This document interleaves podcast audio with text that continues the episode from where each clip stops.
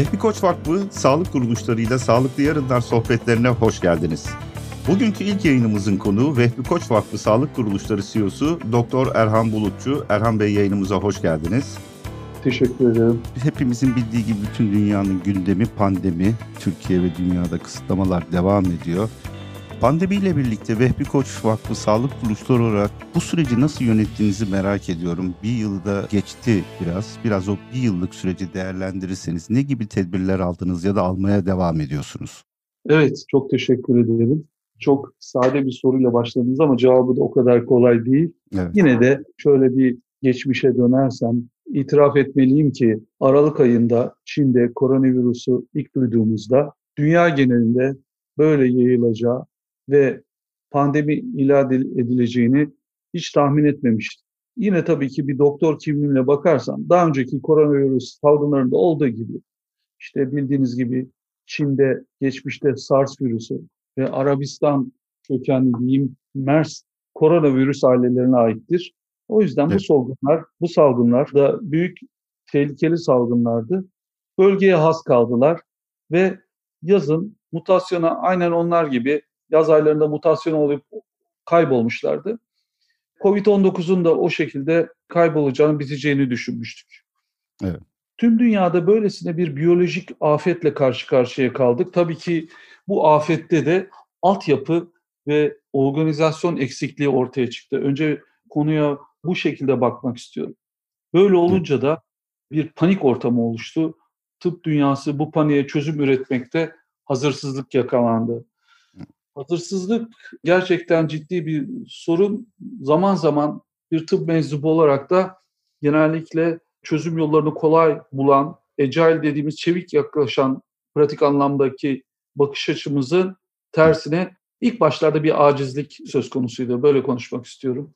Evet. Ee, bunun üzerine Çin'den başlayarak birçok araştırmacının tam kanıta dayalı olmayan ya da yetersiz veriyle, kendi deneyimleriyle, alelacele uluslararası dergilerde yayınladıkları makalelerle bir de hepimizin başına tüm dünyada müthiş bir bilgi kirliliği ortaya çıktı.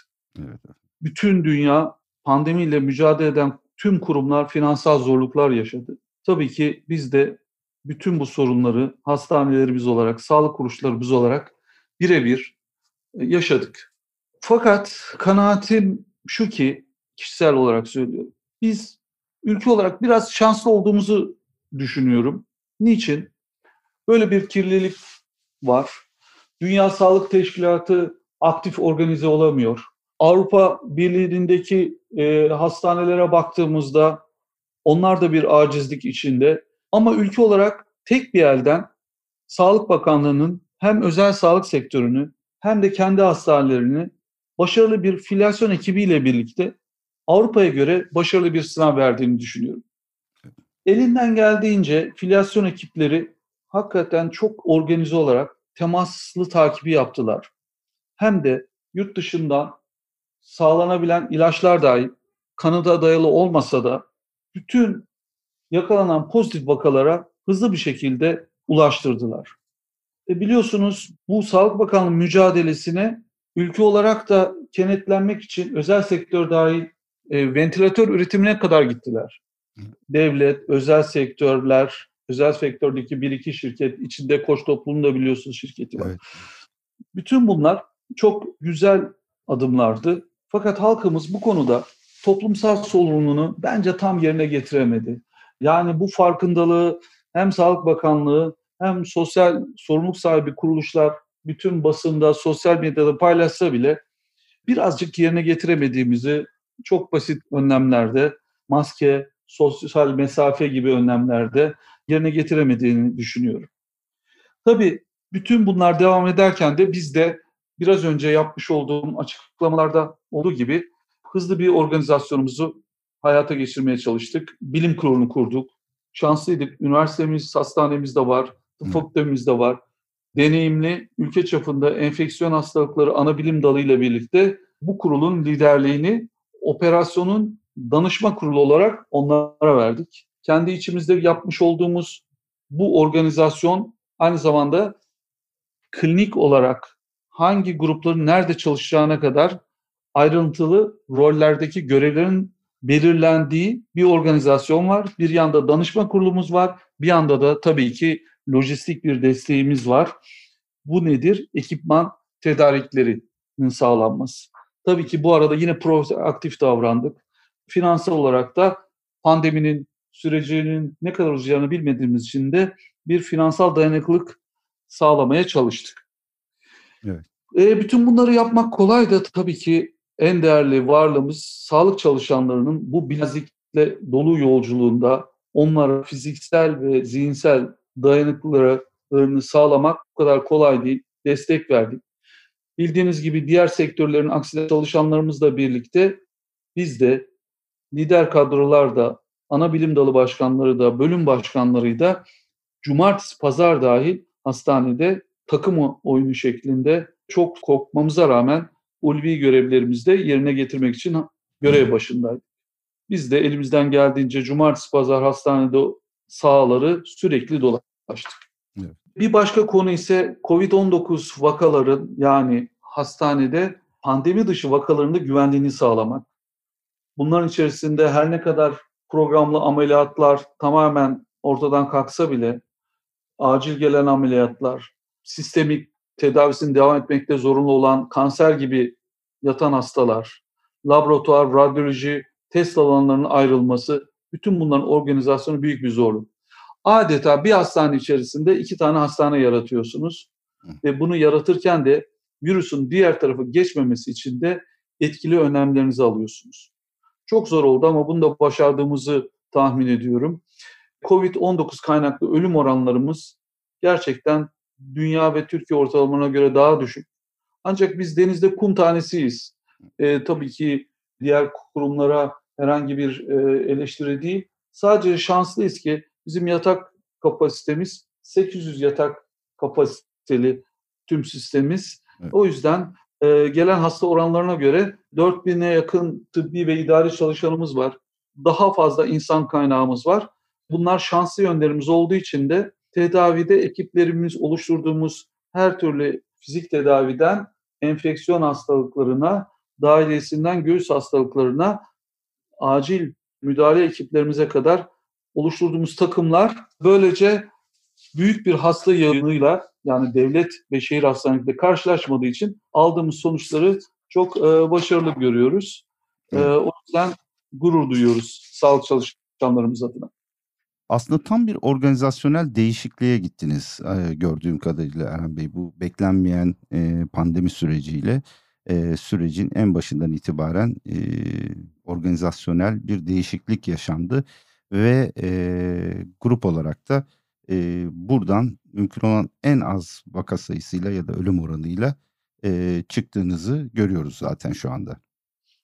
Dediğim gibi bir tabii ki şanslı olduğumuz yanlar var. E, sonuçta bir akredite olan sürekli kendi deneyimleriyle eksik yönlerini sürekli geliştiren bir organizasyonel yapımız var.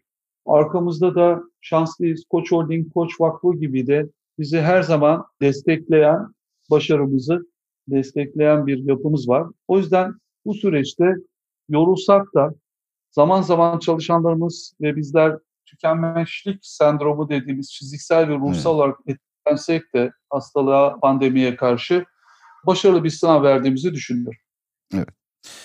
Efendim 2020 yılında 100. yılınızı kutladınız bu arada. Yani Türkiye gibi bir ülkede böylesi bir tecrübe kurumlar açısından özel sektörde özellikle çok az bulunan bir durum. 100. yaşınızı kutladığınız sırada aslında pandemiyle karşı karşıya biraz önce anlattığınız bütün organizasyonel değişiklikleri yaptığınız yılda 100. yaşınızı kutladınız.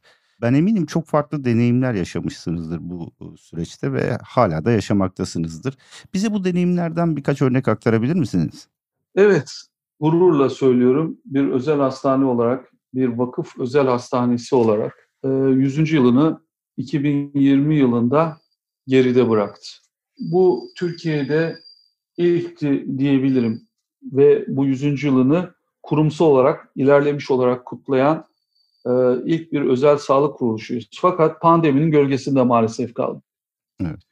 E, bir hastanenin 100. yılını geride bırakması çok sık karşılaştığımız bir durum değil söylediğim gibi.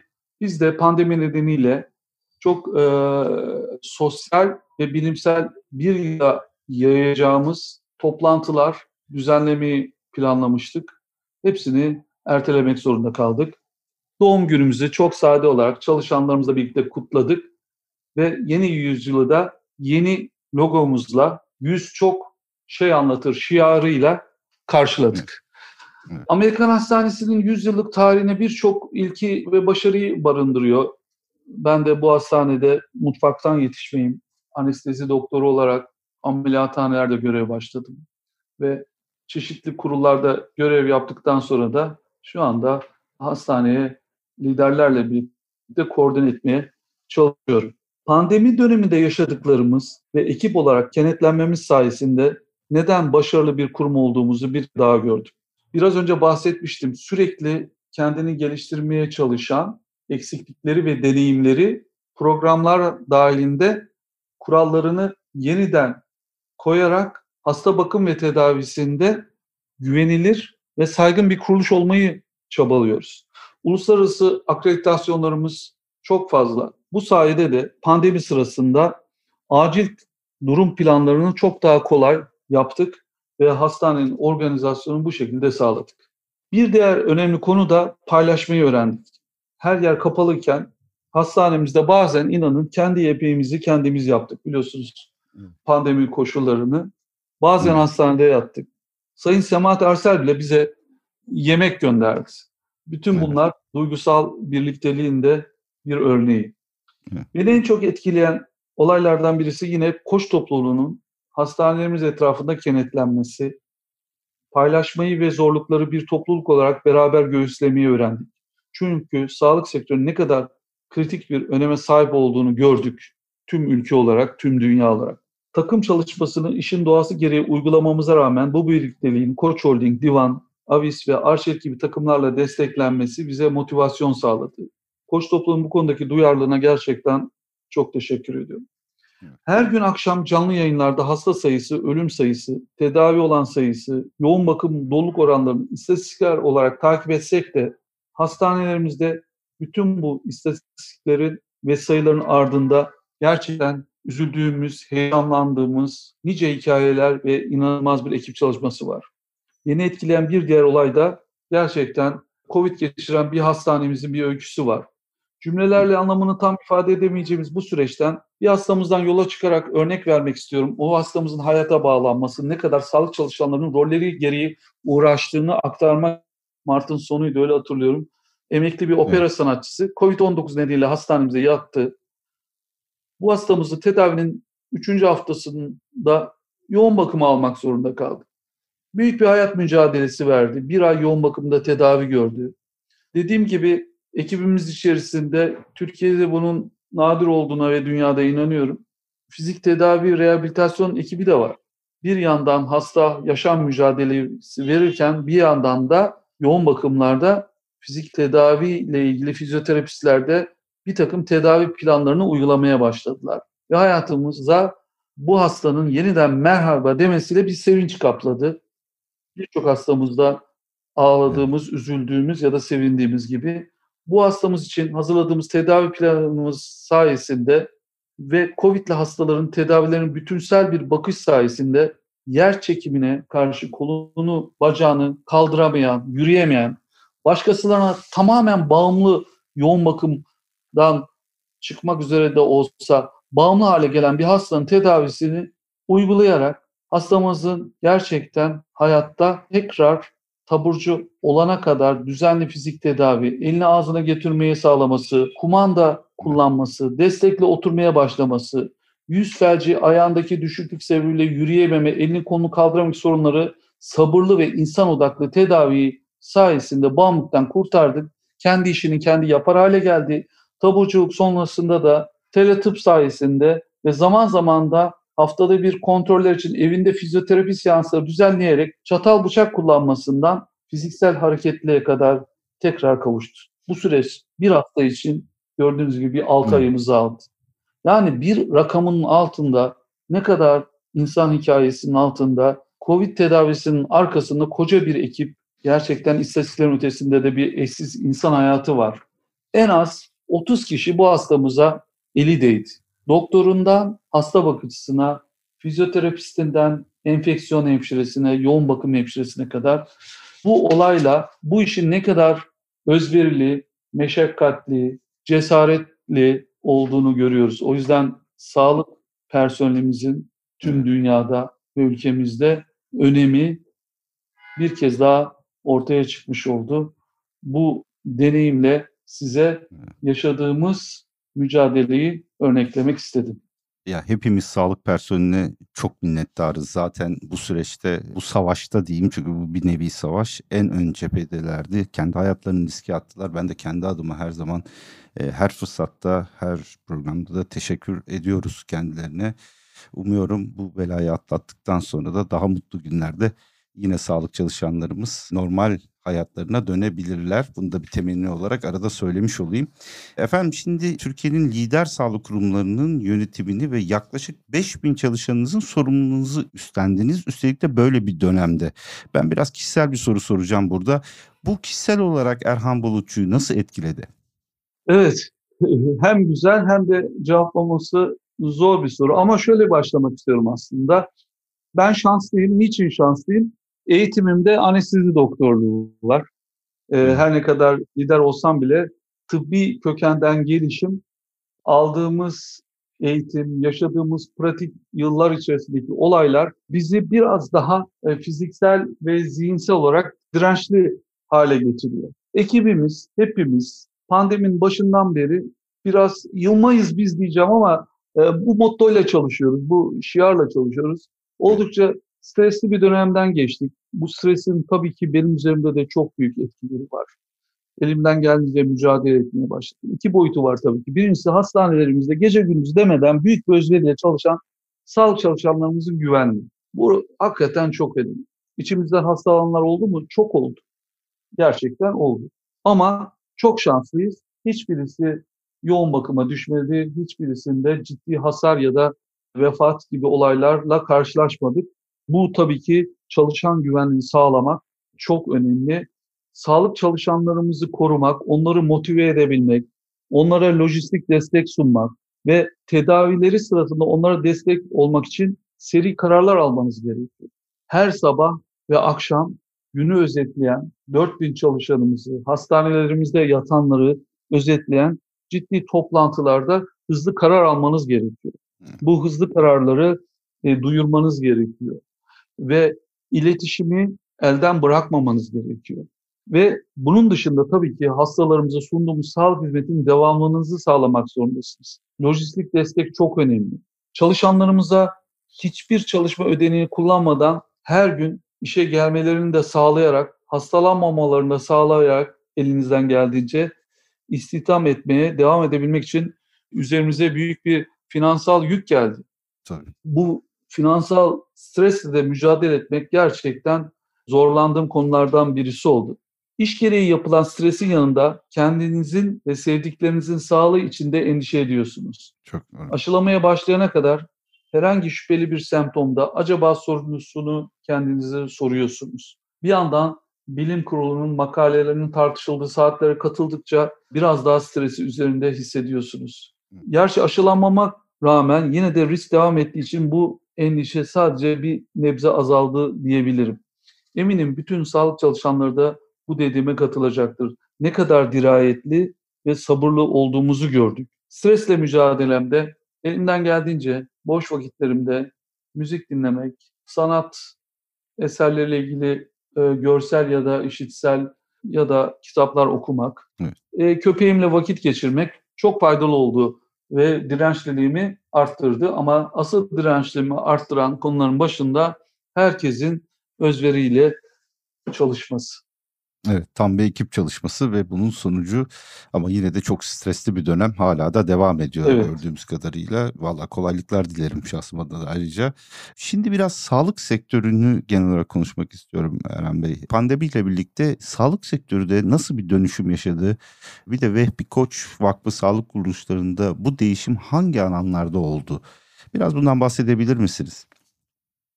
Covid döneminde bir takım tecrübeler elde ediyorsunuz ve daha önceden tabii ki dünyayı da takip ediyorsunuz. Stratejik planlamamızda olmasına rağmen tam olarak hayata geçiremediğimiz projeleri COVID'in etkisiyle hayata geçirmeye başladık.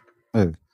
Bir nevi COVID hastanemizde dijital dönüşüm sürecini ve hastane dışı hizmetleri tetikledi diyebilirim. Bunların en önemlisi teletıp uygulamaları. Biz bu dönemde çok hızlı bir organizasyonla hastaneye gelmeye çekilen hastalarımızı takip etmek için 7000'in üzerinde teletıp muayenesi gerçekleştirdik. Evet. Hem hastalarımız hem de tıbbi kadromuz bu uygulamayı benimsedi. Bugün de pandemi devam ediyor ve bu uygulamamızda gün geçtikçe hasta bakım ve tedavisinde kullandığımız en büyük araçlardan biri oldu teletip.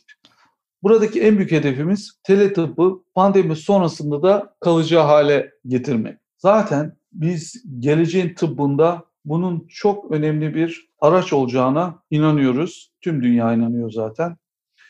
Covid-19 pandemisinde evde ve işte sağlığın korunmasının, proaktif yaklaşımının, hastane dışı sağlık hizmetlerinin bir kez daha ne kadar önemli olduğunu gördük. Zaten biliyorduk tüm dünyada sağlık tüketicisi dediğimiz sağlık hizmetinden faydalanmak için popülasyondaki hele genç nesildeki değişiklikleri, dijital dünyayı, sosyal medyayı hızla takip eden, kendilerine göre vaktin çok, zamanın çok önemli olduğu, artık birisinin tavsiyesiyle değil de dijital dünyada gideceği yeri datalarla ya da sosyal medyadan duyduklarıyla değerlendirip seçim yapmak isteyen, kendisinin fiziksel sağlığının proaktif olarak önlenmesi için vakit ayıran ve bunu zihinsel sağlığın da önemini kavrayan bir dünya ve yeni bir profil var. Evet. Bu profil gün geçtikçe güçlenecek. Bir yandan bunu görüyoruz, bir yandan da artık insanlar sevdikleri ortamlarında ya da hastanelere göre güven duydukları ortamlarda tedavi olmak istiyorlar. Yani hastane dışı ortamlar. O yüzden biz de bütün bunları düşünerek pandeminin 2020'nin sonlarında yeni bir şirket kurduk. Bu şirket birinci sağlık hizmetleri yani proaktif koruyucu hekimlik, laboratuvar taramaları yapan, yeri geldiğinde bazı tanı araçlarını evine getiren, hatta imkanlar olsa aşıyı dahi evine getiren, sağlayan, birinci sağlık hizmetlerini sağlayan bir vizyonumuz var bu şirketimizde. Kamu dışında kurum doktorlarını ve şirketlerin revirlerdeki sağlık çalışanlarını hastane sistemiyle bir arada sunan ilk özel şirketler topluluğu olmak istiyoruz kamu dışındaki bir organizasyonumuzda. Biliyorsunuz Koç topluluğumuzda evet. bine yakın bir çalışanımız var. Kurum doktorları, kurum revirleriyle birlikte yani birinci sağlık hizmetleriyle komplike vakaların tedavi edildikleri, ameliyat edildikleri, girişim yapıldıkları, rehabilite edildikleri hastanelerimiz var. Bu organizasyonla daha faydalı bir sağlık hizmeti kurmayı hedefliyoruz. Covid sonrası dünyada. Kurum doktorlarıyla hastane çalışanları bir araya getirip bunun yanına teletıbbın da faydalarından aynı zamanda gezici tanı aletlerinde faydalarından yararlanacağız. Bu hizmeti çağın bir adım ötesine taşıyacağız. Bu gerçekten bizim için çok heyecanlı bir proje. Umarım yavaş yavaş hayata geçiriyoruz, başarılı oluruz. Evet. Artık kendisine bakan hem fiziksel hem psikolojik zeminde proaktif biraz önce dediğim gibi hastalanmamaya çalışan yeni nesille de bu imkanı kurumlarımız dışında ve de artık belli bir yaşın üzerine çıkmış evde kendini daha güvenli hisseden belirli bir yaşın üzeri dediğimde de yani artık biliyorsunuz yaşlılığımız Evet o da yükseldi. Yaşam uzadı. Evet, artık yaşam. 60'lar 75'lere hatta 90'lara geldi. Onlara da aynı şekilde sevdikleri yerlerde hizmet vermeyi düşünüyoruz. Yani pandemi bize teletıbbı ve hastane dışı hizmetlerin organizasyonunu evde işte sağlık dediğimiz iki tane büyük vizyoner olayı hayata geçirmemizi sağladı.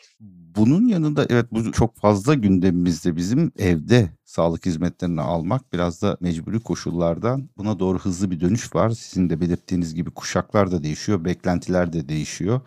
Bunun yanında son yıllarda teknoloji dışında alternatif ve tamamlayıcı sağlık alanları da öne çıkmaya başladı Eren Bey. Bu alanda ne gibi çalışmalar yapıyorsunuz?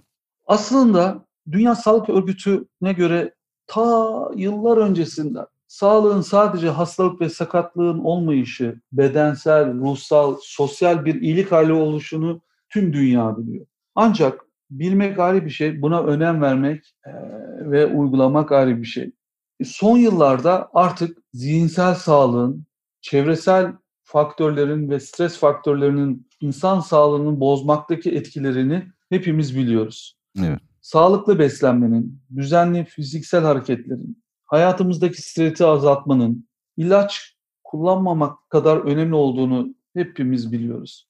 Biz de 2017 yılında başlamıştık bu projeye ve yine şiarımız, mottomuz iyileştir kendini. Hastalarımızın yanı sıra çalışanlarımız da içeriyor bu proje. Fiziksel, zihinsel ve ruhsal sağlıklarında katkıda bulunacak nitelikli, bütünsel yaklaşım diyoruz. Benimseyen bir projemiz var. Bizim bu projeye verdiğimiz isim Kod Lotus.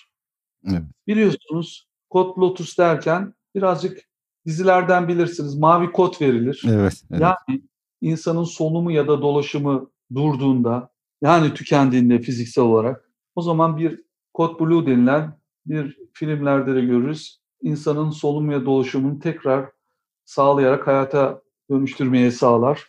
Aynı şekilde yine Lotus şeyinden, uzak doğudan zihinsel sağlığın yani tükenmişliğin önüne de biz Kod Lotus projesiyle hazırlıklı olarak hem çalışanlarımıza hem hastalarımıza hem de bize güvenenlere hastanede, evde, işte her yerde bu hizmeti vermek istiyoruz.